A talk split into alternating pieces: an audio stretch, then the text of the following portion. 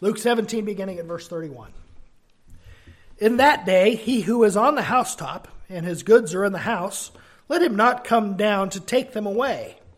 And likewise, the one who is in the field, let him not turn back. Remember Lot's wife. Whoever seeks to save his life will lose it. Whoever loses his life will preserve it. I tell you, in that day there will be two men in one bed, one will be taken and the other left. Two women will be grinding together, the one will be taken and the other left. Two will be in the field, one will be taken and the other left. And they answered and said to him, Where, Lord? So he said to them, Wherever the body is, there the vultures will be gathered together. Last week I preached on God knowing how to deliver the righteous from evil days. I encouraged us to trust in Him that He knows how to preserve us, He knows how to deliver us. And we know that the day is coming when the Son of Man will appear in great glory, as the book of Daniel foretold. The children of God will appear with him. We will all be revealed for who we are. We will be vindicated before the world. We will be delivered from those who have sought our destruction. But first, Jesus tells us, we will also suffer as he suffered. He suffered before he was glorified, and it is his will that we be conformed to his image by also suffering before the resurrection. Glory only comes by way of the cross. Jesus then reminds us of the urgency of the situation by giving us two accounts that are familiar in the history of the patriarchs the account of Noah and the account of the destruction of Sodom. We spent a little time with Noah last week. Today I'd like to focus on the destruction of Sodom, and we can see what Jesus is saying here. It's the account of what the scripture calls a righteous man. And of course, in reading that account, we scratch our heads and wonder. Um, and yet, we know that God has mercy on the wicked and the foolish. And he had mercy on Lot. He was brutally and truly flawed, but he said, the scripture says that his soul was grieved at the great, tremendous wickedness that was in Sodom. So he asked the question why didn't he just leave? In the very first book, in the very first verse of our, the account that we read, it says that he was sitting at the gate, which means that he was a ruler in the city. He was one of the judges, he was one of the older ones where people would come for justice. The gate was where there was the city center, uh, where people would gather to govern the city. So he had his life there. He had his significance there. His family was there. His friends were there. Perhaps they were all settled in. His daughters were married to sons. Perhaps they were awaiting grandchildren. We know his wife enjoyed the life there. But I think actually it goes deeper than that. When you ask the question, why didn't he just leave? It goes to the heart of human nature. Because we tend to be more afraid of what's unknown than that which we know. Israel experienced this when they were in the wilderness. They're finally free from the slavery of Egypt, where God delivered them with a powerful hand. But as soon as the future was blocked, as soon as they didn't know what tomorrow would bring, they longed for the slavery that they knew something about. Yeah, they were in bondage. Yeah, they were getting beat up. Yeah, their kids were being killed. Yeah, they didn't have much to eat. Yeah, they were dying. But they knew where to go for water. They knew where the leeks and the onions were. They knew that life. Even though they hated it, it was far less scary than the unknown of trusting God. And so Sodom. Why didn't Lot leave? Well, he was a timid man. You can read that. He was afraid of what would happen in the mountains. I'll just die if I'm in the mountains. Where am I supposed to go? What am I going to do for a living? Where am I going to work? The fact is, as human beings, we all struggle with change. Change takes things out of our control. But the scripture teaches that our sanctification, our progress, the Christian life, being conformed to the image of God's Son, is a process of change. In fact, the scripture is bold enough to say that without holiness we will not see the Lord. Therefore, we are to pursue it. But this absolutely means that we must change. God is purifying and delivering us from the bondage of sin and misery. But we so often resist because we hate the idea of the unknown, of change, of being different than we were. The scripture teaches us, for instance, that perhaps a long held idea that we've had our whole lives is wrong or not biblical. That strikes at the very heart of who we think we are as persons, and we resist it and fight against it. But we were created and redeemed to become more and more like Jesus every day, dressed in His beauty, cleansed with His blood, becoming more and more like Him. Which means, according to the Heidelberg Catechism, that we will spend our whole lives putting to death the old man and making alive the new. And if you think that's an easy process, then you don't understand it yet. Putting to death the old man, putting to death all the ideas that we thought of our own wisdom, our own goodness, our own good ideas, our own tribe. We know that the Holy Spirit is making us beautiful, but that means we have to shed our filthy garments, and that's terrifying.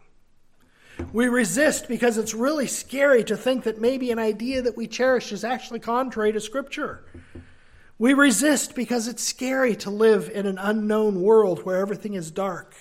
It's easier to stay in Sodom than it is to risk the mountains than it is to follow, as Abraham did, to follow God with no idea where you're going.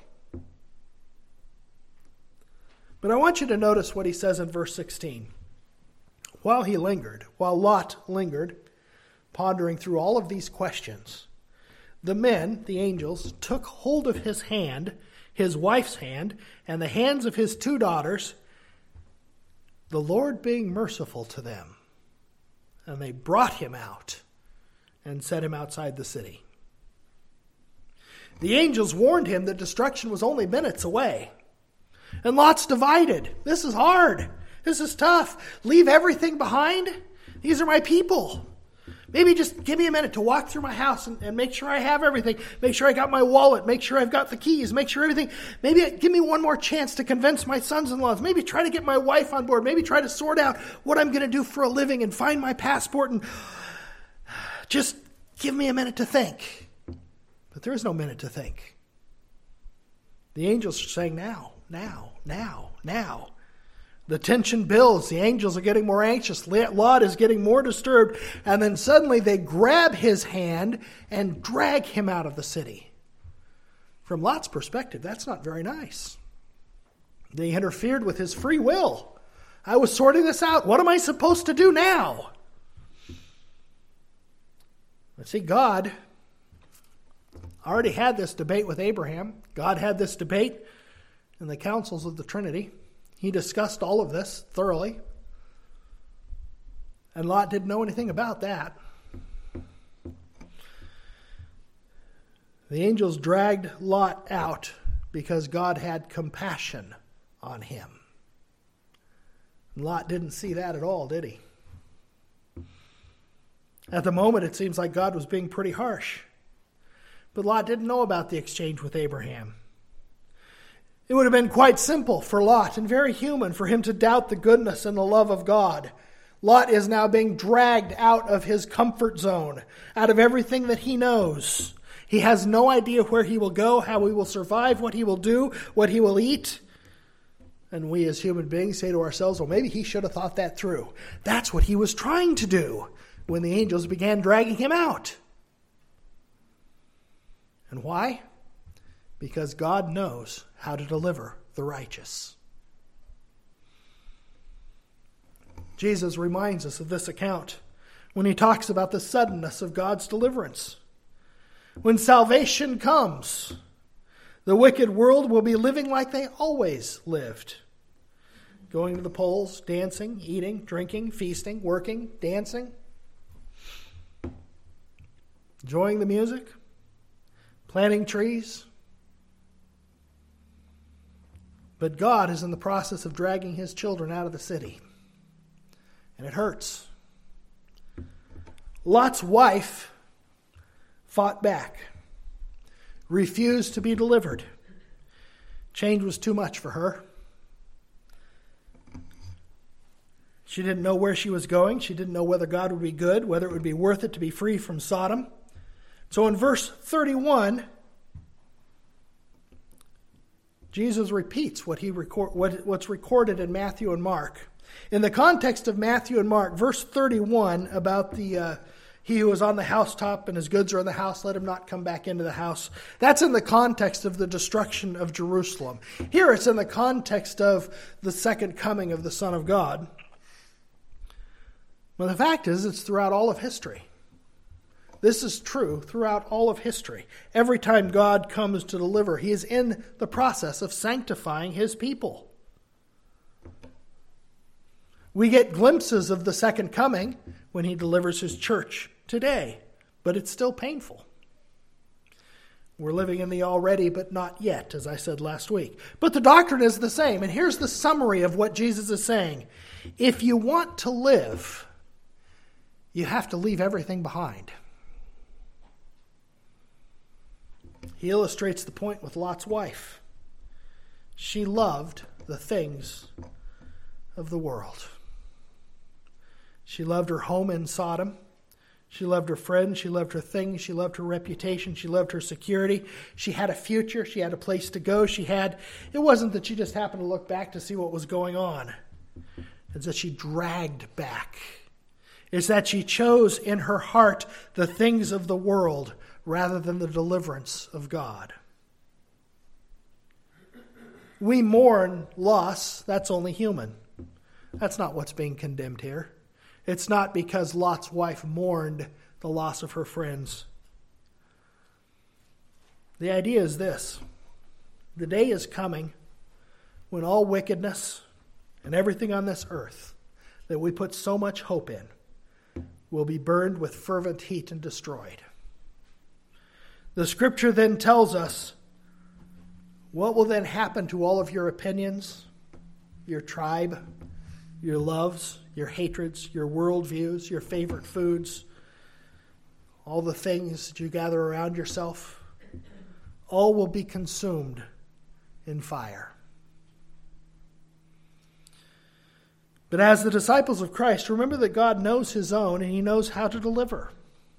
The scripture says we're taken and we will meet him in the air. And when that happens, this world and all of its glory will fade to nothing in our eyes. And we will wonder why we put so much of our contentment and our trust in the things of this world.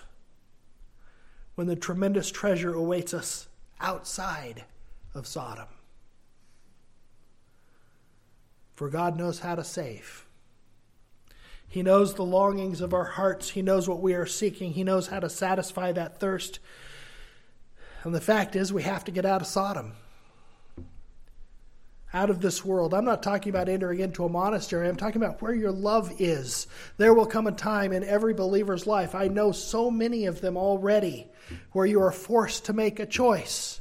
Do you hold to the gospel of Jesus Christ and the free preaching of the gospel? even though you may lose everything?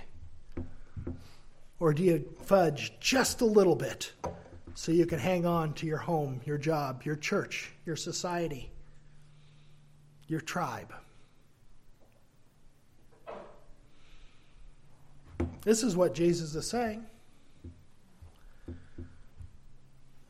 We have to get out of this world with its cares and its toils and all of its corruptions. We have to leave it behind. And frequently, God, because He's compassionate on us, will drag us out by the hand because of His compassion. Because the devil goes around like a roaring lion seeking whom he will devour. His tricks are always the same. God doesn't know where you're going. He's not going to reward you. Look at you. You're going to lose everything if you do this and then God will turn his back. You'll be lost in the mountains. You won't have anywhere to go. Lot, you aren't going anywhere special. He's just dragging you out to the cave to kill you. He just led you out in Egypt so you'd die of thirst in the desert. He'd rather have your bodies in the desert than in Egypt. Mrs. Lot, look at everything you've had to give up. It's not going to be worth it. God's not going to make it up to you. Israel, Moses brought you out to die. Head back to Egypt. At least you know where the water was there. Jesus, command these stones be made bread. Worship me, and I'll give you everything you seek without a cross. The test is always the same. Don't go out from them. God doesn't know what he's doing. Stay behind. You're safe here. Yeah, it's really unhappy and really miserable. You can't stand it and you're in bondage to sin and misery, but at least you know what your sin and misery is and you're safe. As human beings, we're terrified of being free and at the same time hate being in bondage. Thinking way back in the 90s, there was a Simpsons cartoon that stuck in my head where Homer Simpson is stuck in a vending machine. And they call the fireman, he's got his arm stuck way up into a candy vending machine. They call the fireman, they call everybody, they spend all day trying to get him out. And finally, at the very end of the episode, somebody says, Homer, are you still holding on to the candy? Yes. And then he drops the candy and his arm comes right out. Brilliant analogy of human nature. We hold on so tightly to everything that we think is going to give us contentment and peace and hope and joy that we resist the Holy Spirit. This is what Jesus is saying. You hold on to all these things that hold us into bondage the lust of the flesh, the lust of the eyes, the pride of life. You'll lose it all. I read something the other day about it isn't a common love that holds groups of people together, it's common hate. That's very interesting when you think about it. We're going to all join ourselves together because we hate those people. And if you step out and you decide you're going to love your neighbors yourself, even those people, you will be run out of the tribe because those are the wrong sorts of people. Jesus faced it, the church has faced it in every age. But if we're too afraid to risk any change, if we're too afraid to change an idea, to bring it in line with Scripture, if we're too afraid to love whom God says we are to love, if you're too content with the things of the world, remember Lot's wife. The ancient Jews were terrified of any change at all. Salvation was grounded in tradition, and that tradition was never to be broken. And Stephen, the first deacon, prophesied against him just before he was stoned. He said, You stiff necked and uncircumcised in heart and ears, you always resist the Holy Spirit. As your fathers did, so do you. Which of the prophets did your fathers not persecute? And they killed those who foretold the coming of the just one, of whom you now have become the betrayers and murderers. For those ancient Jews, they were the Orthodox ones, they were the conservative ones, they were the ones that were right on every issue. But every call to repent, every call to turn around, every call to change their minds, every call to think different thoughts, every call to put their trust in Christ because they were sinners before God was met with hatred, anger, because they were terrified of change. They were terrified of loving and accepting the wrong sorts of people. Those are Gentiles, those are sinners, those are tax collectors.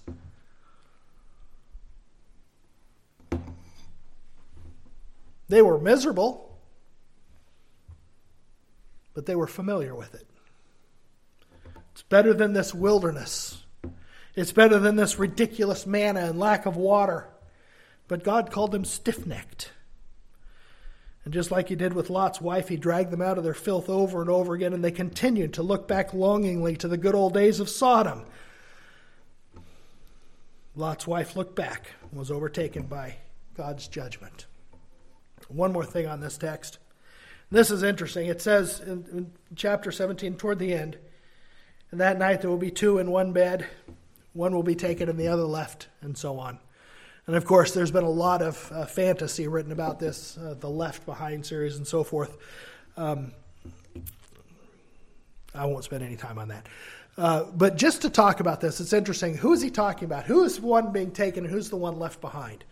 Um, it's interesting. I have many, many, many different commentaries, and two particular commentaries that I have, both of them come from a, a Reformed eschatological viewpoint. They're not dispensational. They're not fantastic. They both come thoroughly reformed, thoroughly confessional, thoroughly covenantal, and both of them believe the second coming of Christ. They don't believe in an open rapture and, and so forth. One says that it's clear from 1 Thessalonians 4:17. Listen to the 1 Thessalonians 4:17. Then we who are alive and remain shall be caught up together with them in the clouds to meet the Lord in the air, and thus we shall always be with the Lord. So one says it's clear from that text that the ones who are taken are the believers, and the ones left behind are the unbelievers. The other one, from the exact same perspective, says it's very clear from 1 Thessalonians 4:17, the exact same verse, that it's the unbelievers who are taken and the believers who are left behind. Because what does it mean? Those who are alive and remain will be taken up into the air. So, in other words, to sort all of this out, I have no idea. The scripture is ambiguous and it doesn't tell us. The main point is this God knows the difference between the seed of the serpent and the seed of the woman. He knows the difference between his people and the wicked. He knows the difference between the sheep and the goats. He will separate. He will divide the sheep from the goats and the wheat from the chaff. In John's parable, the wheat is gathered into the barn and then the chaff is blown away. In Jesus' parable, the tares are gathered first and then the wheat is gathered into the barn. God has left this a mystery so that we will trust Him and believe the main thing is that God will separate the wheat and the chaff. And it will come in a moment. Safety will not be found by proximity. We're not going to be safe because we're hanging around the right sort of people, nor will we be unsafe if we happen to be hanging around the wrong sort of people. God knows how to make a distinction. There's only one thing that will make us safe, and this is what I want you to focus on. Only one thing. The scripture says, Whoever will call upon the name of the Lord will be saved. That was from the prophet Joel, talking about the coming judgment of God. He said, Whoever calls on the name of the Lord will be saved. Paul repeats it in Romans chapter 10 when he says that if you confess with your mouth the Lord Jesus and believe in your heart that God has raised him from the dead, you will be saved. That's his interpretation of Joel. And he says, For whoever calls on the name of the Lord will be saved. Whoever calls upon the name of the Lord, that is the Lord Jesus, the God of Abraham, Isaac, and Jacob, the great name, Hashem in the Hebrew, the name above every name, Jesus Christ exalted above the heavens. He is the Lord and there is no other. He's the one that says, Whoever comes to me, I will never cast them out. Because all of us are dead in our sins. We are all separated from God and are decaying corpses. And what happens when corpses decay? The vultures come. God's judgment is coming on the dead and the dying, and that's all of us, dead in trespasses and sins, unless we call on the name of the Lord. We must be born again. Whoever calls on the name of the Lord will be saved, for there is life and there is hope. And so forget everything else for just a moment. Forget all of your accomplishments, your opinions, your pedigree, your work, your organizations, your memberships, your goals, your tribes, your dreams, your loves, your hatreds, all of that stuff that's of this world. There's only one thing in front of you right now call upon the name of the Lord and be saved. And when you do, you'll learn how to rest. The older I get, the more I realize that the heart of the Christian life is rest. Everything else flows from there. In resting, we learn how to love. In resting, we learn how to not fear the ungodly, even if you mourn the damage that they leave behind. In resting, we learn not to be afraid. And when we learn not to be afraid, we learn compassion. For nothing will take us from the hands of God. Don't fear that you missed the notification about the kingdom, because when He comes, we'll all know. And he doesn't lie, so whoever calls on the name of the Lord will be saved. And don't fear change, because the scripture says, without change, no one will see the Lord. Actually, it goes like this Pursue peace with all people, and holiness, without which no one will see the Lord. So let me ask you now are you holy now? Then the fact is, you're going to have to change. And that's the Spirit of God working in you and dragging you out of Sodom. And that's a beautiful thing. In other words, pursue Christ, who is our holiness. He's given freely to us. Don't resist the Holy Spirit. He's leading us out of bondage and sin, conforming us to the, likeness of Christ. Remember Lot's wife, and then be patient with yourself, be patient with others. Wait for the Lord's time. And remember and hold on to this promise because it's the heart of growing in holiness. Whoever will call on the name of the Lord will be saved. Amen. Let's pray. Our Father in heaven, what a difficult thing it is to wait, to rest, to be at peace, to leave behind all of our cares and worries and turmoils and strife and difficulties and the things of this world that we hold so dearly that it causes us to lash out in hatred and envy and strife against our neighbor. Forgive us, Lord. Teach us to put aside that fear so that we can truly love one another and truly learn how to rest. In Jesus' name, amen. amen.